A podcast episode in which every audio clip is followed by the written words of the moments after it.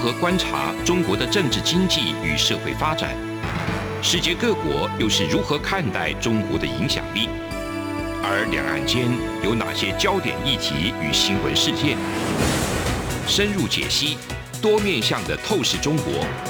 欢迎收听《这样看中国》。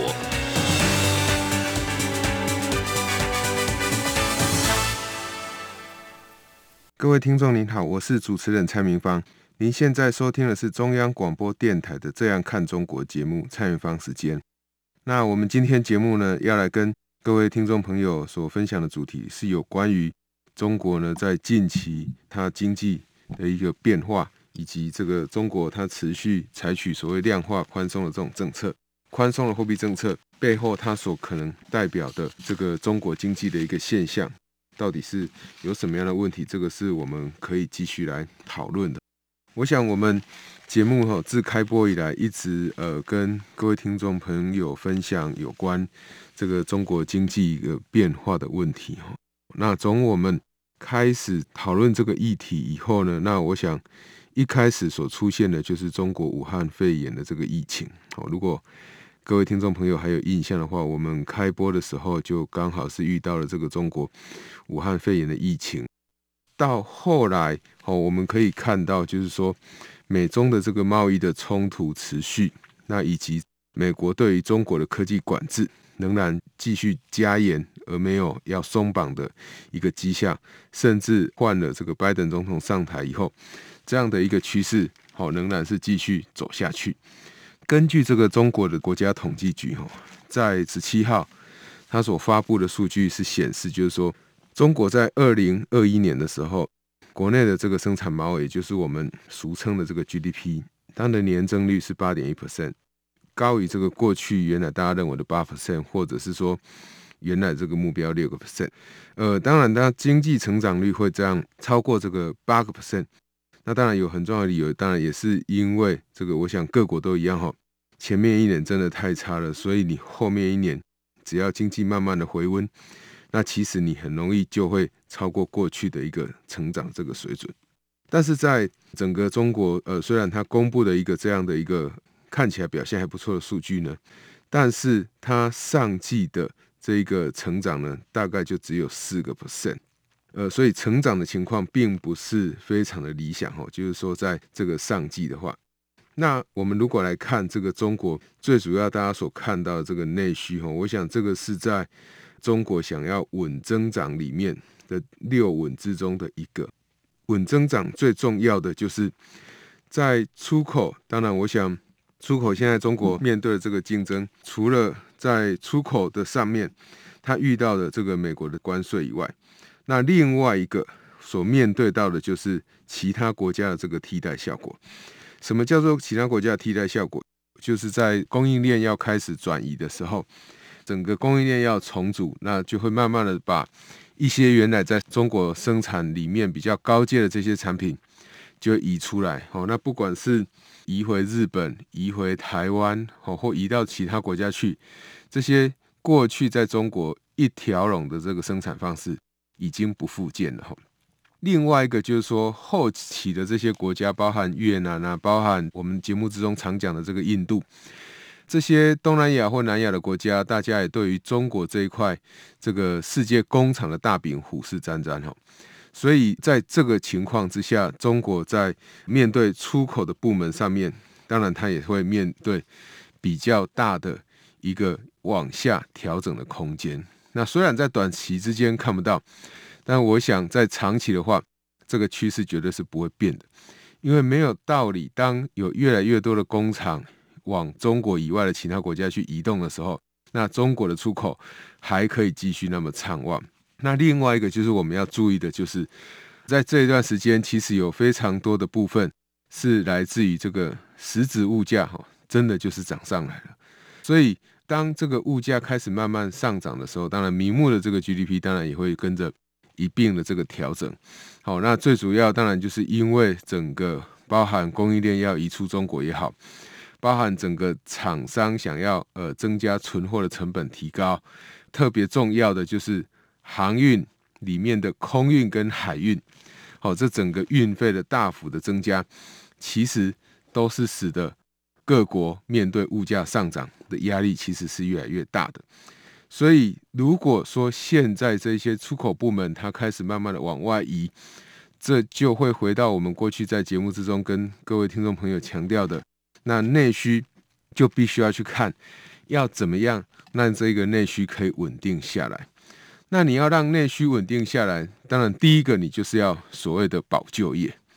要保就业的话，就必须要这一些过去中国赖以为经济成长的。这些成长的主体，那换句话说，就是出口部门的厂商，它的就业不可以掉的太多。那在内需部门，它可以慢慢的起来。可是，我想我们都知道哈，特别是在最近欧米孔这种病毒又开始在全球蔓延的时候，那中国也有一些城市哈开始出现封城的一个情况。呃，这一些城市，不管是天津或者是这个其他相关的这些城市。当它开始出现封城的情况的时候，那内需又会再掉下来。好，因为一旦封城，那我想大家就比较不敢出门。大家虽然不知道发生了什么事，讯息可能传播不是那么方便，但是当你看到政府有一些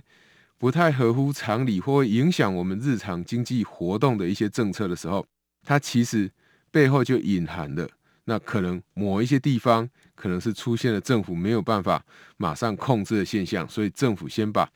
这些这个有可能造成疫情蔓延的这些破口的地方先把它堵起来。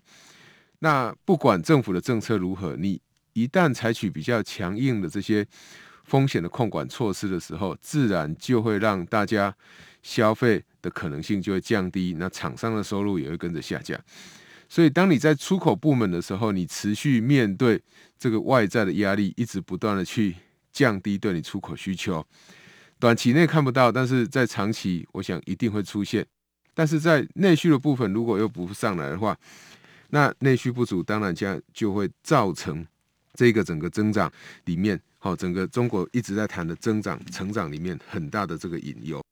那我想，当然这个习近平他也看到了一个。中国他目前所面临的困局，所以呢，他在十七号用视讯的方式在参加二零二二年这个世界经济论坛的时候，WEF 这个论坛的时候，他也指出来说，要促进世界经济稳定的复苏，化解各类的风险。那主要就是经济体呢，应该要大家好好协调好财政货币目标。我想，光经济体要好好这个呃协调好这个财政或货币的目标。这件事情就是一个非常困难的事情，基本上它就是不可能的。第一个，我们可以看到，过去在欧元区的国家最常被大家所提出来讨论，就是说，当你有一致的货币政策，但是你却没有一致财政政策的时候，就很麻烦。那你说欧元区的国家他们会不知道这样的问题吗？他当然也知道，但是呢，很难解决，因为每一个国家大家的经济量体不同，大家。的一个出口跟内需的比重不同，大家产业结构的不同，都很难使得这些货币政策或财政政策可以趋于一致。那比如说，你可以想想，就是说，对美国或对于这个，比如说德国来讲，或对于其他内需比较强的国家来讲，汇率这件事情、财政政策这件事情，对于德国跟对美国就有很大的不一样。好，那我们可以看到。特别是像德国，他们所生产的产品许多是属于这个所谓的这个在经常账里面哦，这个实际的出口贸易，实体产品的出口贸易。那也就是说，当我有这么多的这一个机器设备、精密仪器的设备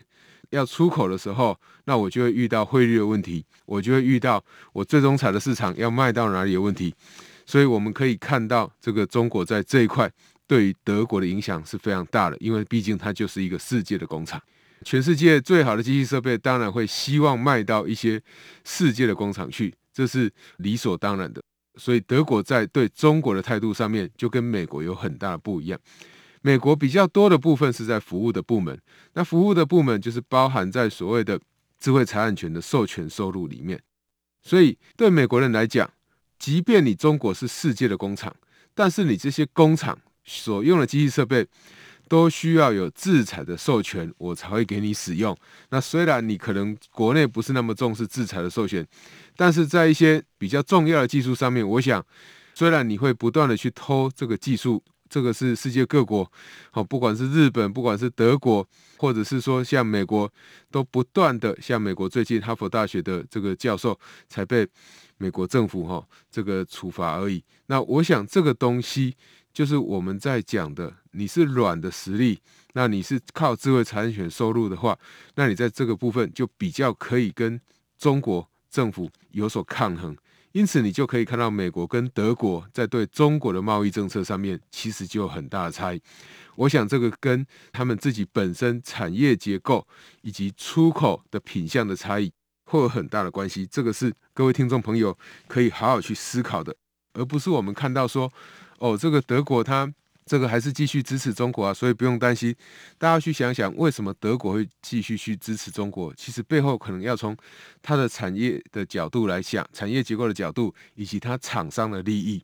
因为对中国的出口的影响，就会影响到出口厂商，所以我们要去看它出口厂商这些产品生产的产品，它的结构是长什么样子，我们才可以去判断说，为什么他们这两个国家。会有这么大的不同。像澳洲的话，那你也可以看到，澳洲其实，澳洲在某种程度上，除了经济的问题以外，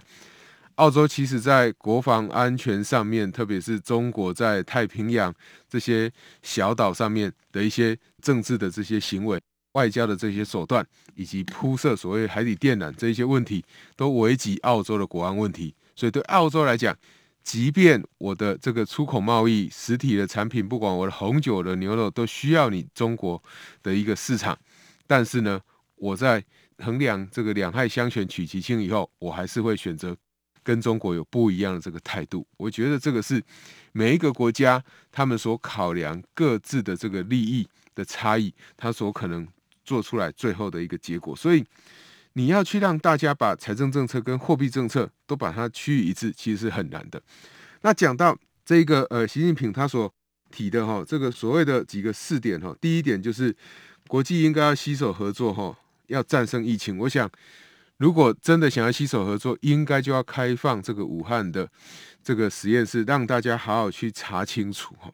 那第二个就是要化解各类风险。那要化解各类风险，其实《经济学人》在去年年底曾经指出，这个未来就是在今年二零二二年的十大经济风险，其中有很大的风险是来自于中国。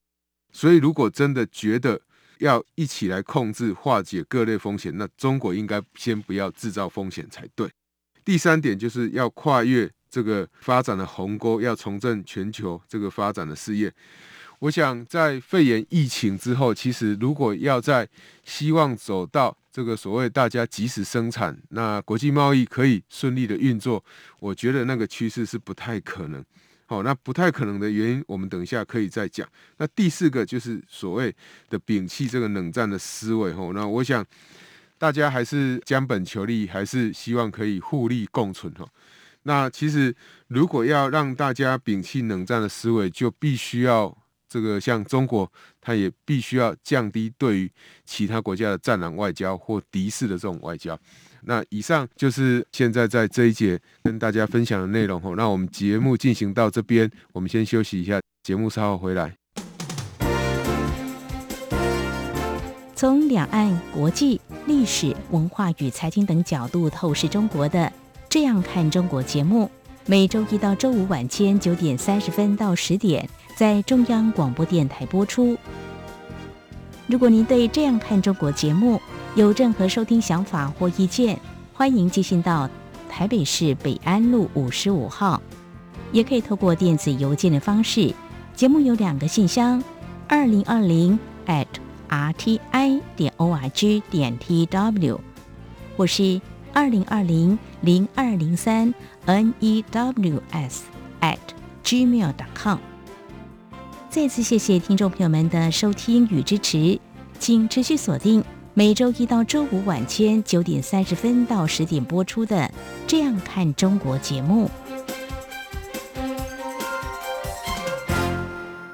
各位听众您好，我是主持人蔡云芳。这里是中央广播电台《这样看中国》节目采访时间。那我们前半部的这个节目内容，我们跟各位听众朋友分享到有关于习近平呢着眼于这个全球，他所提出的这个四个倡议呢，那其中在第四安个提到了这个全球发展事业哈。我想我们在这个节目之中一再跟各位听众朋友强调一件事情。没有公平的贸易，就不会有自由贸易。所以，如果大家要摒弃、要排除这些鸿沟，要重振整个世界的贸易的话，那包含中国在内，当然特别是中国，一定要避免一些不公平的这个产业的补贴，才可以让这个世界的贸易重新回到正轨，重新回到我们在经济学里面，在国际贸易理论里面，从阿当·史密斯到 David Ricardo。好，大家所强调的自由贸易一定是好的，会有正面的这个作用的这个事情上面哈。那因为一旦只要不公平贸易的话，只要有人哈，你可以想想看，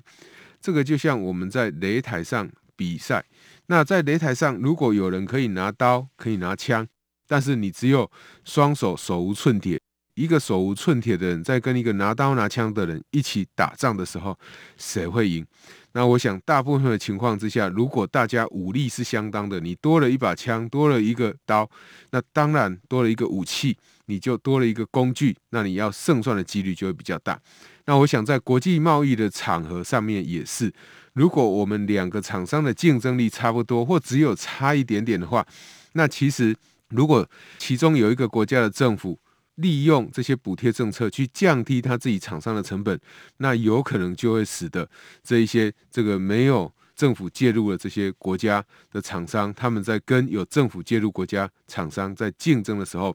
就会处于竞争的这个劣势。所以，我想解铃还须系铃人哈。这个中国如果希望可以这个着眼全球，真的要站在全球的角度来看整个贸易发展的话，我想中国自己要先处理好自己。不公平的贸易补贴这件事情，第四件事情要和平共处、互利共荣、哈互利共赢。那我想，习近平讲这个东西，到底真正的关键出在谁身上？大家都知道哈。当然，最重要的问题就出在这个中国自己本身上面。我们可以看到，要互利共赢，其实很麻烦的地方就是，我想大家很容易会去打高空讲空话。那你要去这个拆墙而不筑墙，你要去开放而不隔绝，要融合而不脱钩，这个是中国这个领导人常常会去讲的一件事情。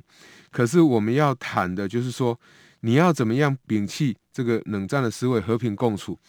那我们光可以看到最近这个“一带一路”的国家陆续传出这些债务的危机，特别是像斯里兰卡。它一样有存在这个所谓的债务问题的时候，那中国要怎么跟他来解决？呃，你当然可以说啊，他欠钱本来就应该还。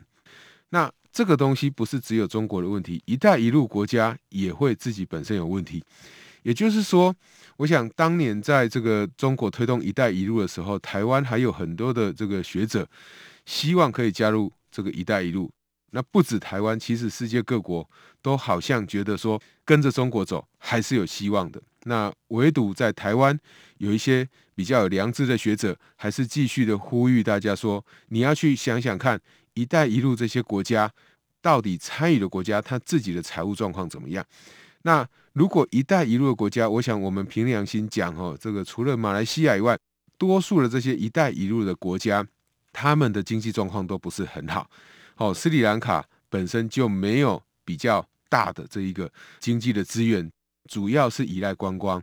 那最近动乱比较多的这个哈萨克，哦，它当然有一些天然气的蕴藏，但是呢，对于除了这个天然气这些相关的天然资源以外，它也没有其他比较活跃的经济活动。换句话说，在这些“一带一路”的这个国家里面呢，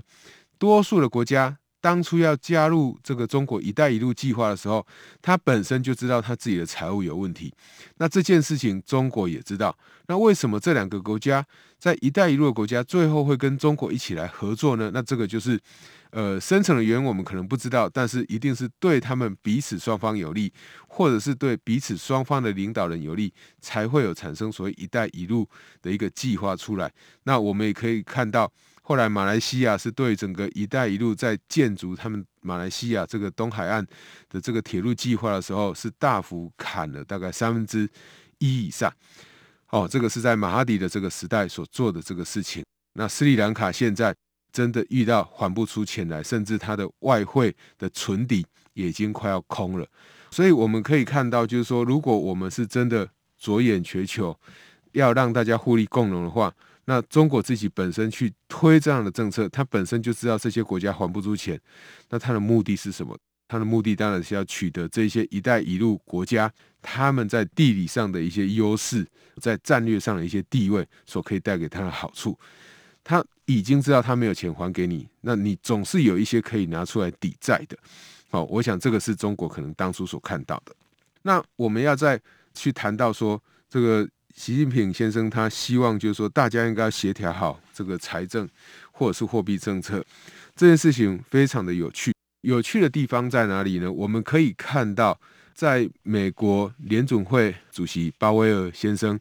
他在接受国会听证以后，他其实也有提到。对于物价这些问题的重视，然后对于未来这个联总会他们要升息的步调有可能会加快。在昨天晚上，大家如果看到这个美国股市的话，大家也是看到说，那整个这个股市开始在大跌，主要原因是因为大家预期升息的速度可能会提前会加快。可是，在同样是在昨天的时候，当然大家有时差的关系，中国人民银行又在继续的这个降息哈。他们将他们所谓的中期借贷便利 （MLF） 的利率，以及七天的这个逆回购的这个利率，都调降了十个基点。这个是两年来的首次调降。我想各位听众朋友一定会非常的好奇，为什么世界各国他们在面对包含像纽西兰、像韩国、像巴西这些国家，他们在开始升息，因应物价膨胀。然后还有像美国，他在因应这个物价膨胀，他也一直开始去强调，他要提前缩表，要升息。可是为什么中国要去降息呢？要去采取宽松货币政策呢？全世界目前你可以看到另外一个国家也跟中国采取一样的政策，就是土耳其。那你可以看到土耳其，它最近整个物价膨胀、通膨的问题是非常的严重。那中国他自己不会不知道说。通膨这件事情，哦，如果你再继续采取宽松的货币政策，那有可能就会使得中国的这个通膨的问题更为严重。可是，与其要比较通膨的问题更为严重，那不要忘了，如果中国政府不去维持这个市场上比较宽松的这个货币的一个政策，保持这个流动性的话，可能产生什么问题？第一个就是会让人家猜想的。中国人民银行是不是在担心中国经济下行的压力？所以你还是回到那一条老路，希望透过降息来刺激经济。但是我想，降息要刺激经济，必须要中间要多一个连结，就是降息以后会刺激厂商的投资，它才会刺激经济。那如果降息它没有办法刺激投资呢？这些钱就变成了一般所谓的烂头寸，除了流到股市、流到房地产市场以外。别无去路。好，那讲到另外一个重点了，就是所谓的房地产市场。我们都知道，中国这些房地产企业、好房地产开发商，他们的债务问题其实是越来越严重了。所以，如果中国面对经济下行有这个风险，然后加上大家都知道，接下来中国要举办所谓的冬奥，如果要让经济走稳，要维持市场的流动性的话，这是它。采取宽松政策一个比较合理的解释，否则的话，我们很难从这个刚刚一开始节目所提到的，中国明明经济成长率去年的经济成长率是高于大家的预期，是来到了八点一个 percent。那为什么在这样的一个情况之下，它还是要持续去降息呢？那一定是经济出了问某些问题。那我们也要去想的就是说，它降息的手段主要的目的是可以。改变什么事情？那我想降息最主要的就是对债权人比较，还是对债务人？我想当有降息的时候，一定是对这个债务人，就是要付钱的人会比较好。那如果降息又引发了通货膨胀，当然对于债务人来讲更好。好，因为他钱已经先花了，通货膨胀跟他没有相关。所以我们要去预测整个中国的经济，它到底是比较健康的或比较不健康的。其实我们可以从中国人民银行他们所采取的这个宽松的货币政策，其实就可以看到，在这一段时间面对这个中国经济下行风险，那中国政府真正的做法是什么？那如果说中国的经济会有这种下行的风险，我想持续的这种宽松的政策一定会使得整个中国的经济会变得更为脆弱，因为当你释放出太多的钱，然后去刻意让人民币继续去贬值的话，那当然一方面是会以人民币计价，就是说这些中国的产品要出口的时候，那会它会有出口的优势。但是反过来讲，人民币的贬值也会使得中国自己本身的进口的物价继续的拉高。如果在世界现在面临疫情之下，大家面对了这个供应链的转移也好，或者是说航运里面的海运跟空运，它的这个运费不断的高涨等等的这一些会造成物价上涨的因素，会有输入性的通膨的问题。那当你的货币再继续贬值的话，恐怕会让你输入性通膨的问题更为严重。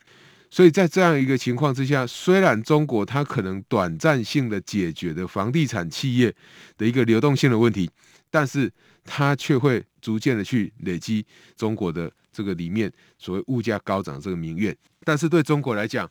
我想世界各国政府都一样，两害相权取其轻。面对这个所谓输入性通膨的时候，我可能可以透过我一些进口关税的调整，或政府自己本身吸收这个物价上涨的一些这个成本，来帮助自己国内的国民渡过难关。但是如果是大型的这些房地产企业开始倒闭的时候，那它所可能产生的这种社会的经济效应，负面的效应会越大。怎么说呢？就是说，如果物价慢慢的上涨。或者是说，政府可以有效的慢慢去控制一些进口厂商他们的物价的时候，对于多数人民来讲，大家可能还可以接受。接受什么？接受说，哦，原来因为全世界大家都在涨，所以我们中国里面的物价涨，好像也是理所当然的。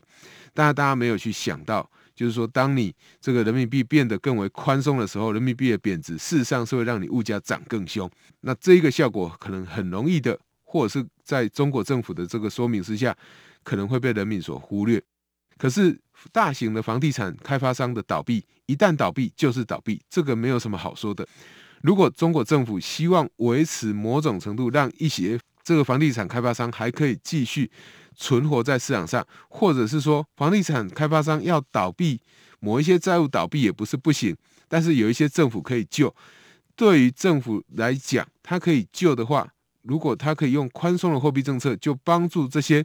厂商慢慢的度过这个难关，当然他的力气是最小的。否则的话，如果一旦这些厂商直接倒闭的话，我想对中国政府来讲，甚至对整个世界经济来讲，一定都会是有很大的负面影响的。那当然，中国的经济未来会继续有什么样的变化？我们在节目之中也会持续跟各位听众朋友来一起关心。以上就是今天中央广播电台《这样看中国》节目参与方时间的节目内容。谢谢您的收听。从两岸、国际、历史、文化与财经等角度透视中国的《这样看中国》节目，每周一到周五晚间九点三十分到十点在中央广播电台播出。如果您对这样看中国节目有任何收听想法或意见，欢迎寄信到台北市北安路五十五号，也可以透过电子邮件的方式。节目有两个信箱：二零二零 at rti 点 org 点 tw，或是二零二零零二零三 news at gmail.com。